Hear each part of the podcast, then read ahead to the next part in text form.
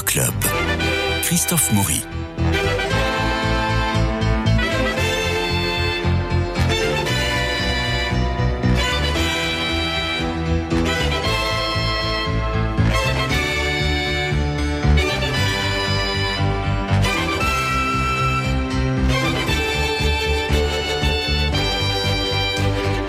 Nous partons au théâtre, si vous le voulez bien, avec Jean-Luc Génère et Nadir Amaoui, nos deux chroniqueurs qui écument les salles de théâtre pour dénicher les perles et les trésors. Je sur vos conseils, Nadir. J'ai vu Arsène Lupin au Lucernaire.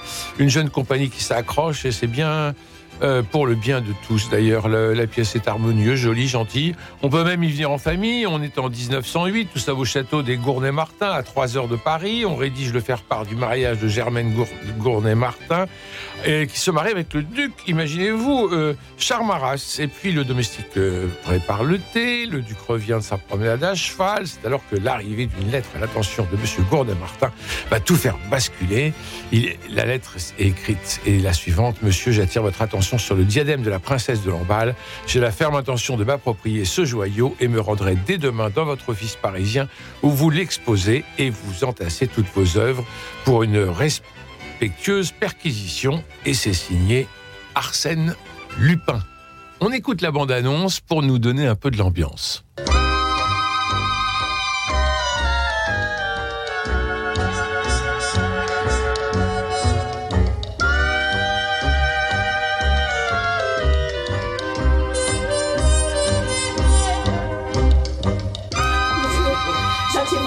Sur le diadème de la princesse de Lamballe. J'ai la ferme intention de m'approprier le joyau et me rendrai dès demain matin dans votre office parisien pour une respectueuse perquisition. Arsène Lupin Alors, qu'allons-nous faire? Nous allons attendre. Attendre qui pour ça? Lupin Lupin, alors décidément comme dans les contes de fées, vous pensez que lorsque cette horloge aura sonné les douze coups, Lupin entrera et prendra le diadème? Oui, je crois. C'est palpitant.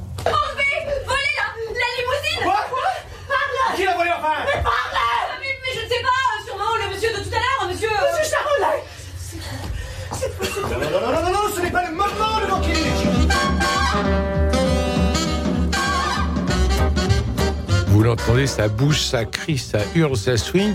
C'est une bonne soirée, c'est au Lucernaire encore. Nadir, vous l'aviez vu Oui, je l'avais vu il y a sept ans et j'y suis retourné quand elle est venue au Lucernaire. C'est vrai qu'on passe un bon moment, c'est sympathique, c'est drôle, c'est c'est une bande dessinée, limite sur scène, et ça plaît, comme, euh, comme tu as dit, Christophe, on a fait au petit et au grand, parce que c'est complet, ça, ça plaît, et ça attire beaucoup de monde. Voilà, c'est Babette. Euh. Non, non, c'est gentillesse, stupide. Euh, enfin, voilà, tout ça. c'est un peu, c'est un. C'est Maurice Ça n'a strictement aucun intérêt, sauf effectivement que, que, les gens passent à une soirée. Mais enfin, c'est tellement mieux de lire Maurice Leblanc, c'est tellement mieux. non, mais je veux dire, ça, ça, lire Maurice Leblanc, quoi ça sert de faire ce genre de choses? Oh, Il n'y a rien à dire. Enfin, c'est vraiment des. Alors, euh, si on est méchant, on dit que c'est de l'amateurisme euh, distingué. Euh, mais, mais, tout ça est sympathique, très sympathique. Mais quel intérêt ça? Je vous dis pourquoi pourquoi ne pas passer une bonne soirée avec Maurice Leblanc? Pourquoi des gens se, parce qu'on a envie de se retrouver les uns les uns contre les autres dans une euh, oui je sais bien mais tous ensemble et ça fait partie non mais bien sûr que du je charme suis, du théâtre bien sûr que je suis méchant que je suis sévère bien sûr mais on se dit, mais que des gens passent des, mois à répéter ça, alors qu'il y a des œuvres tellement importantes à, faire connaître. Par exemple, fin de partie que vous avez vu à l'atelier. alors là, c'est encore pire. Alors là, on est chez, Beckett? Non, on est chez Beckett. Alors euh, voilà. Donc euh, là, c'est typique de ce qui se passe un petit peu euh, souvent en France dans les, dans les lieux subventionnés. Enfin, c'est pas exactement subventionné, mais enfin, ça l'est quand même. c'est le spectacle parfait le spectacle parfait, c'est-à-dire que c'est absolument formidable. C'est un spectacle merveilleux de, de, de, justesse, d'intelligence, de, de, profondeur, de subtilité, de, avec une direction d'acteur absolument, euh, absolument extraordinaire. Vous parlez bien d'un spectacle qui existe en ce moment, Jean-Luc oui, oui, oui, bien sûr, bien sûr. On n'est pas habitué à vous entendre aussi dithyrambique. C'est une pièce de, Jacques Ozanski, euh, oui, parce que, attention, ça c'est le début. Mais c'est une catastrophe. Ah mais c'est-à-dire que pour une fois où la pièce de Beckett est très bien montée, mais vraiment très bien montée, parce que d'habitude il la liquide la fin de partie. Hein. Hmm. Bon, là c'est très bien monté. C'est-à-dire que là on entend vraiment le texte, mais on s'aperçoit à quel point cette pièce est nulle. Voilà. Ah bah oui, alors ça c'est un autre problème. c'est- C'est un, c'est un spectacle parfaitement bien fait sur le plan euh, professionnel, avec des comédiens absolument géniaux. Euh, vous, vous savez, euh, ceux qui connaissent Denis Lavant et Frédéric Lengens Bah oui. savent à quel point ce sont des comédiens d'une précision et ils sont là dirigés, mais de main de maître. Mais mais c'est- il n'y a pas une chose qui n'est pas voulue, qui n'est pas souhaitée. Ouais. Enfin, moi, c'est le théâtre que, Que vous aimez. en scène, que je sais. Quand, moi, quand je me mets en scène, il n'y a pas un truc qui m'échappe. Ben là, il n'y a pas un truc qui échappe au metteur en scène. Quoi. Mhm. Alors ensuite, on aime ou on n'aime pas. Mais c'est la pièce qui, tout d'un coup, là, vous, vous, vous- vous- Enfin, vous l'avez comprise. oui, c'est-à-dire qu'enfin, elle est sérieusement mise en scène avec des silences qui durent euh, des plombes, des temps, etc. Mais on n'est pas chez Molière. Hein, on n'est pas chez Molière, c'est pas des temps pour, pour, pour donner du sens, c'est des temps pour dire, du non, pour dire le non-sens et le non-sens de la vie. Donc qu'est-ce que c'est que cette pièce? C'est une pièce sur le- une parabole de la mort. Alors, des gens euh, malins ou, ou bien intentionnés pourront dire oui, mais si vous allez dans un EHPAD, vous verrez comment ces vieillards qui sont en- qui n'ont plus rien à faire de la vie, euh, qui attendent la mort, euh, voilà, se mettent tout à coup euh, là, et puis tout, à- sortir des, des- des choses qui n'ont strictement rien à voir avec le réel, mais qui, qui sortent de leur monde. Et, et donc, on a des phrases incohérentes qui viennent comme ça, avec des récits de temps en temps qui sortent comme ça, on ne sait d'où euh, et on ne sait pourquoi. Donc effectivement, on peut avoir sur ce plan-là un petit rapport juste avec, euh, avec le réel.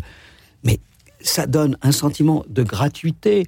Et puis en plus avec Beckett, euh, il, il s'amuse, euh, donc tout à coup on a, on enfonce des, portes ouvertes, on dit des, les banalités les, les- les- plus drôles, on fait des, plaisanteries dignes de la- l'Allemagne à Vermeau, on fait voilà, et tout ça sort, vient, voilà bon, mais tellement bien orchestré, tellement bien. Mais ça dure deux heures, hein, deux heures. Et Mais c'est bout- tellement bien orchestré que si on veut vraiment voir un vrai Beckett tel qu'il Ah, tel qu'il le souhaitait, cette fin de partie à l'atelier Euh, voilà, c'est vraiment à voir. Oui, c'est à voir. Si, si on veut ce que, voir ce que c'est qu'un vrai travail professionnel. D'accord, voilà, sur il- une il pièce de voir ça. Beckett. Mais on s'aperçoit. euh, moi, Prix Nobel de littérature quand même. Oui, oui. Moi, moi, j'ai toujours eu le sentiment avec Beckett, bon, à part Godot, qui ne vieillit pas, euh, en tout cas, dans, dans- dans- parce pourquoi euh, Godot ne vieillit pas et pourquoi fin de partie vieillit? Pour une raison très simple. C'est que Godot, euh, en attendant Godot, c'est une pièce dans laquelle il y a, qui a échappé certainement à Beckett, mais une dimension psychologique. C'est-à-dire qu'il y a une réalité de deux personnages, Vladimir et Estragon, et, tandis que là, il n'y a aucune réalité. C'est des clowns. Mhm. C'est- voilà. euh, il parlait de, il aimait bien euh, Beckett aimait, adorait Buster Keaton, hein, comme on Mhm. le sait. Donc voilà, on, on est en face de ça. C'est- des, personnages qui n'en sont pas, donc il y a strictement aucune espèce d'empathie avec eux, alors qu'il y a une empathie avec Vladimir, et avec Estragon.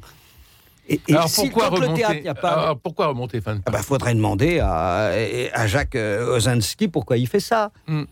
Pourquoi? Je, je- je ne sais pas. Pourquoi tout ce travail là Mais là, je vous assure, hein, moi je vais au théâtre souvent. hein, Mm. euh, vraiment, un, un- un travail de cette intelligence-là, de cette précision-là. Il y a pas. Vous, vous- vous voyez le, le- le- le début, euh, une chose qui se passe au début, paf, elle a une, une répercussion à la fin. Mm. Il y a pas. t- t- Tout est lié, tout est intelligent, tout Rien est gratuit. cohérent, tout est rien. Il n'y a pas une chose gratuite. Mm. Donc c'est formidable. Alors, autre problème, et là, on peut aussi en discuter, mais ça, c'est le, le problème de l'avenir du théâtre, c'est quoi? C'est de se dire, une pièce de Beckett, fin de partie, qui se passe dans des poubelles, qui se passe dans un monde, etc. Alors, dans un théâtre euh, privé, euh, comme euh, l'atelier, il y a un... Alors qu'on on jouerait ça, je sais pas moi, à la cartoucherie ou dans des lieux comme ça, on, on- on pourrait comprendre, il y aurait une adéquation entre le lieu et le, C'est pas le théâtre de voilà, Châtillon. et là, voilà. Donc ça, oui. bon, voilà. Et, là, il y a quelque chose qui est de, vraiment, là encore, de vraiment gênant. Avec, euh, c'est un peu comme les, metteurs en scène de, gauche qui étaient subventionnés par la droite. Vous voyez, ça donne un peu ce sentiment-là. Où, tout d'un coup, ce qui était marginal, qui avait du sens par sa marginalité, devient euh, la norme. Et là, il y a quelque chose qui ne va pas, qui ne va plus dans le théâtre. Euh, Beckett, c'était formidable quand il était marginal. Maintenant qu'il est rentré dans la l'écriture euh, voilà, d'aujourd'hui, c'est un peu comme Ionesco d'ailleurs. euh, bon, bah, euh, là, il y a quelque chose qui ne va pas, quoi. Alors, merci beaucoup, Jean-Luc Génère, pour cette fin de partie à J'espère que je t'ai donné envie de le voir. Mais j'ai envie d'y aller, justement, pour ce travail de, de, Ah oui, de précision. Non, mais puis il faut. Ça, ça, De- ça, Denis ça- Lavant, il est. Mais c'est oui. un un comédien extraordinaire. C'est- c'est- C'est extraordinaire. C'est un, c'est Et un très bon comédien. il- Et, puis il prend presque, il prend des risques physiques. Enfin, Ouais. c'est- c'est- formidable de voir des gens comme ça qui, qui ont une notoriété extrême et qui, et qui vont au bout de leur corps, au bout de, de, de- de leur jeu. C'est très très impressionnant et, et bravo sur ce plan. Nadir, vous avez assisté au Cyrano, qui était autrefois les petits Molières, Oui. c'est-à-dire cette cérémonie qui remet le prix aux spectacles qui ne peuvent pas accéder aux Molières, soit parce qu'ils n'ont pas joué pendant 60 jours, soit pour euh, des tas d'autres raisons. Et, et donc ça s'est passé au Café de la Gare. Pour des raisons de snobisme. Oui, c'est ça. Vous, vous étiez au Cyrano Non, non, pas du tout. Non. Je- je- Alors, alors, c'est- vrai. Alors, c'est vrai que les Cyrano est très euh, est très intéressant et important aussi dans le sens où ça permet voilà de de promouvoir et de couronner les petits, je dis bien entre guillemets, petits spectacles, c'est-à-dire ceux qui se jouent dans des petites salles, euh, pour un minimum de 10 représentations, donc ce Mhm. qui est quand même déjà bien, euh, 20, 10 ou 20, je ne sais plus, pardon, mais qui permet au moins de, voilà, de mettre en avant des spectacles que on ne verrait pas justement dans les Molières. Et la cérémonie a eu lieu donc dimanche dernier au Café de la Gare. Euh, ça a duré une heure et demie et il y a eu de beaux spectacles qui ont été euh, qui ont été euh, couronnés, notamment les prisonniers du château d'If qui a reçu le Cyrano de la meilleure scénographie et le meilleur second rôle comédien pour Thibaut Truffert. Nous avons eu aussi Astrid de Marc Tournebeuf qui se jouait à la comédie Bastille. Qui donc Marc Tournebeuf a été élu auteur vivant. Euh, quoi d'autre? Le Guichet Montparnasse, il y a un théâtre qui est très intéressant, qui a beaucoup de beaux petits spectacles dont on ne parle pas beaucoup, a, été- une pièce qui a été promue meilleure mise en scène pour Au Bonheur des Dames. Euh, une pièce, comme une jeune com- compagnie, pardon, une comédie qui s'appelle Un pour tous, qui avait joué à Paris à la Comédie Saint-Michel, au Théo Théâtre et qui avait bien marché à Avignon. Eux, ils ont eu le meilleur, le prix du meilleur spectacle d'humour. Et pour finir avec la Comédie Bastille, encore une fois, La Tresse de Laetitia Colombani, qui a été adaptée Eh. Et jouée par Hélène Ardenne, a eu le prix du spectacle seul en scène. Donc tous ces spectacles vont être redonnés Comment ça se passe? Alors là, ils ont été promus. Il y en a qui jouent encore en ce moment, notamment donc celui qui a eu le, Moli- le Molière, pardon, Le Cyrano le Cyrano, pardon, du spectacle musical et Dieu créa le swing se joue toujours à la Comédie Bastille. Oui, c'est mis en scène par Alain Sachs. Tout à fait. La tresse y est toujours également en ce moment. Les autres spectacles ben, peuvent euh, peuvent peut-être avoir des reprogrammations, c'est fort possible, ou même tout à fait, tout simplement être à Avignon cet été. Je pense qu'il y a beaucoup de ces spectacles-là. Espérons, grâce à ce trophée, euh, on pourra les voir, oui, cet été en effet à Avignon. Mais Alors, puisque vous avez les vues d'avion, euh, Oui. autre vue d'avion, c'est la mais- programmation du Lucernaire. Est-ce que je pourrais poser une question Bien euh, sûr, oui. bien sûr. Non, non, je voudrais savoir, mais qui euh, jury dans ce. Alors en fait, ce- les jurys, ce sont des personnes, donc euh, que ça peut être autant des auteurs, des metteurs en scène que des comédiens, Mais qui, des là, journalistes lui-même. Et on demande, et on demande en fait, on postule sur le site lui-même des Cyrano euh, à euh, si si on peut faire. C'est encore un truc de copain ou c'est. Ah non non non pas du tout. Si on peut faire partie du jury, donc après on vérifie entre guillemets le cursus. Bien sûr, si c'est quelqu'un qui va jamais au théâtre, qui ne connaît rien absolument au théâtre, euh, on, on peut. Je ne sais pas si C'est pas les critiques de billets réduits que. Ah non, non, non, non, non, non, général, non, non. enfin deux sur trois des copains. euh, Non, non, absolument pas. Parmi Non. les jurés, vous avez autant des auteurs que des metteurs en scène, des journalistes, des blogueurs, des, euh, de- des directeurs de théâtre Bon, aussi. c'est pas encore, c'est pas encore l'intelligence artificielle. Non, non, non, non, non, non, non, non. C'est quelque chose qui est vraiment très ouvert. Non, non, c'est Et, un- et- et- et- et toi, tu en fais partie euh, du jury? Oui. Non, je ne fais pas partie du jury. Moi, je, suis, je ne fais partie des Cyrano que depuis quelques semaines seulement. Je travaille dans l'organisation de la, des cérémonies et des, et du, et du- et des nominations. Mais je ne fais pas partie du jury. Jean-Luc Génère, un autre spectacle. Euh, oui, ben, on parlait alors on- où on, euh, des variétés, euh, où on va en parler. Moi, j'ai vu, euh, j'ai vu le, le, le, le- le- le spectacle qui se joue dans la petite salle des variétés, Oui. qui est une salle qui est euh, C'est sympathique avec des euh, poutres. voilà, qui, qui- qui est bon, qui est pas un lieu très, euh, pour, pour- pour être très franc, c'est pas un lieu euh, très agréable. hein. Enfin, C'est un lieu où il faudrait faire des lectures. Oui, c'est ça. C'est un lieu idéal pour des répétitions, lectures. voilà. Ou des répétitions. Des. Non, mais bon. Non, mais des euh, lectures pour le public, ce serait bien. Voilà, et là, il y a un spectacle qui est, qui est vraiment intéressant, quoi, parce que c'est mis en scène par euh, Geoffrey Lopez et écrit par lui. Euh, ça s'appelle Jamais plus. Et euh, au moins, là, on parle de choses sérieuses, quoi. hein. C'est, on parle de la résistance de la rose blanche. Je sais pas, j'imagine que ça te dit quelque chose, euh, parce qu'on parle toujours des résistants français. Euh, mais là, il y a eu aussi euh, une résistance très forte, enfin très forte, en Allemagne, avec des gens qui ont été guillotinés. Hein, faut pas, faut pas l'oublier. Donc, c'est l'histoire de cette résistance à l'intérieur de l'Allemagne, avec des gens qui se sont battus non pas avec des armes, mais avec des tracts, euh, qui essayaient de dénoncer l'hitlérisme, euh, qui essayaient de dénoncer les, horreurs, qui essayaient de, dénoncer l'antisémitisme. Donc c'est quelque chose de, très fort. Et puis pour ceux qui connaissent pas l'histoire, c'était c'est- vraiment intéressant. hein. Ce sont un frère et une sœur qui, dirigeaient ça. Et euh, Geoffroy Lopez imagine un, un jeune homme, euh, un jeune Allemand, euh, nazi, euh, vraiment qui, qui à fond, euh, dont les, les- les parents euh, sont profondément catholiques.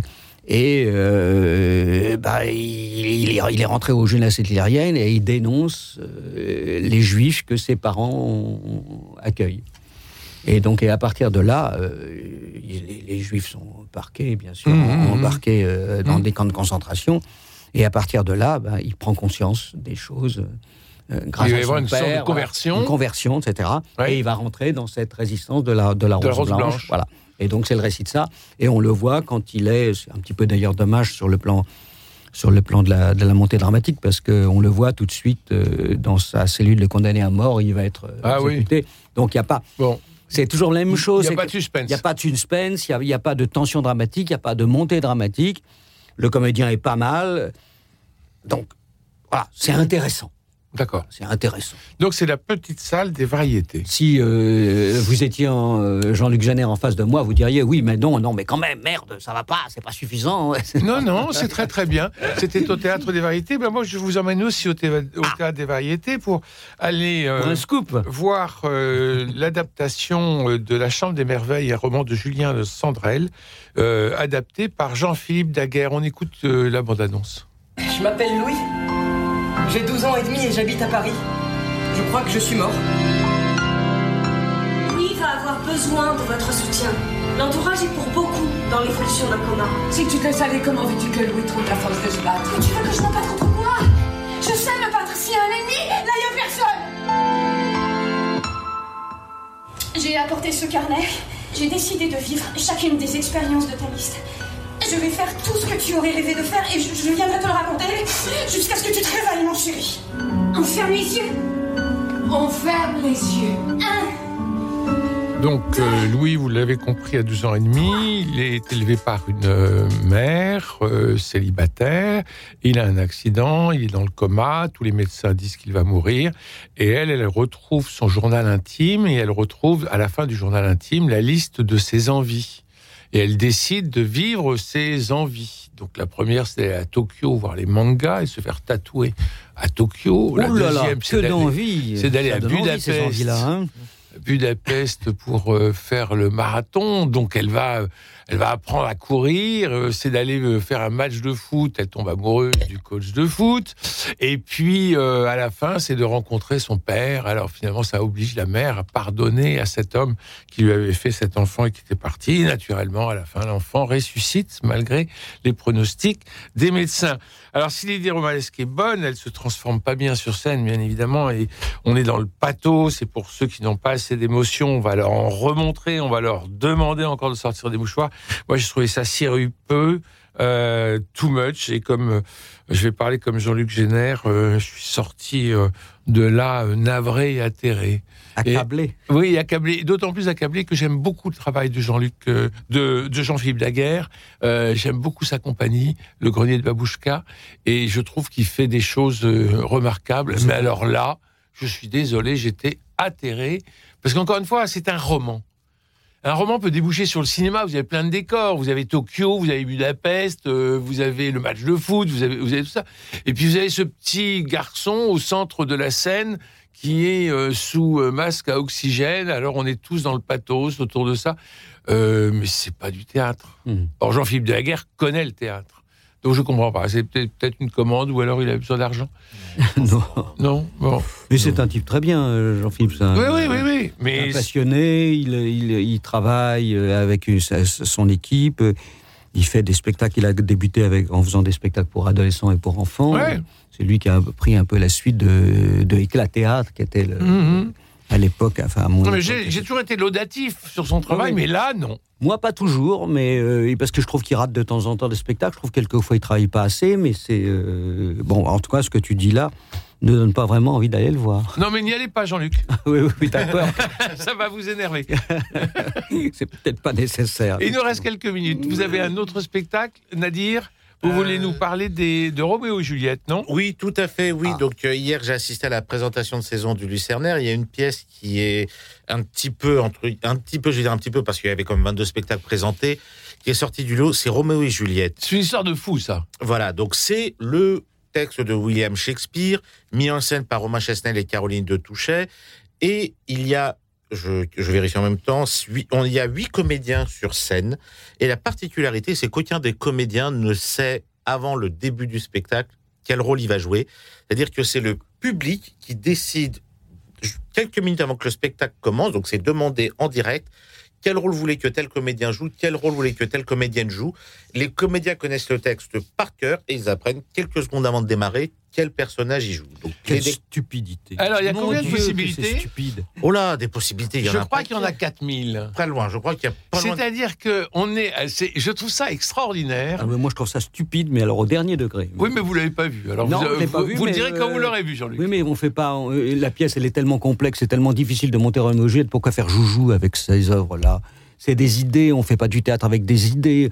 Enfin, tout ça est grotesque. Bon, Et c'est il y a, il y a plus que ça qui plaît maintenant. écoutez, j'irai le voir hein. parce que je veux, je veux Moi, absolument par, cu- aller le par voir. curiosité Euh, aussi, on- je, je n'entends que des, que, des, que des retours positifs. Mais j'en suis certain, je Euh, suis certain que c'est très bien, je suis certain que c'est très bien, que ça doit être pour les, pour les comédiens, c'est merveilleux de faire des performances, comme ça, mais on fait plus des performances, il ne s'agit pas de faire des performances, il s'agit d'incarner des personnages, qu'ils essayent d'incarner Roméo et Juliette, et je vous assure que ça, c'est un boulot vous aviez, considérable. vu, hein.